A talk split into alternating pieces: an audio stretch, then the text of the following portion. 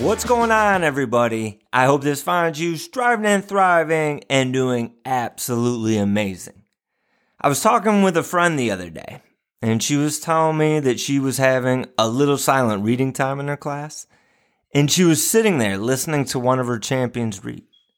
And all of a sudden, an arm comes over her shoulder, and a red skittle was being held right in front of her face. And she turned around and it was the new kid. A student who had shown up at her doorstep mid year, a student who she had heard rumors about, a student who she had been told was going to test her, was going to try her, was going to push her. But she pushed all that aside. And she decided to let this young man start with a clean slate.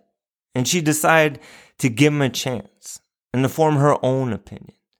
And along the way, she showed him that she cared. She showed him love. She showed him that she accepted him for who he was. And she showed him that he was perfect just the way he was. And that child that she had been warned about, that she had been told that she needed to brace herself for, he was now dangling a red skittle right in front of her face. And he said, Do you want it? And without hesitating, she looked at him and she said, How did you know red was my favorite color? And she reached out and took it. And this young man, he smiled and he went back to reading.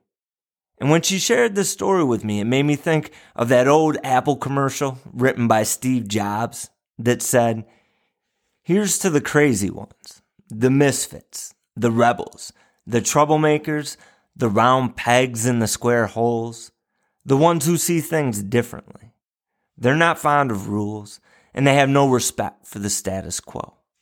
You can quote them, disagree with them, glorify or vilify them, but the only thing that you can't do is ignore them because they change things. They push the human race forward.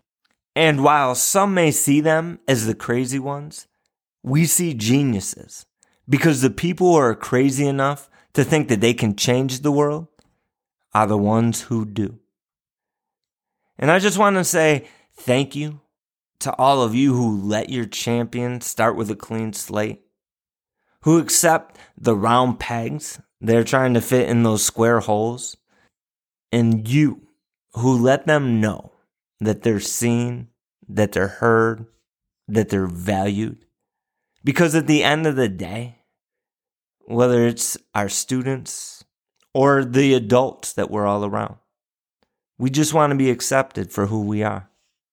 And if you're willing to accept people just as they are, you may just end up with your favorite Skittle being dangled right in front of you. We've been blessed with another sunrise, my friends. Have an awesome day.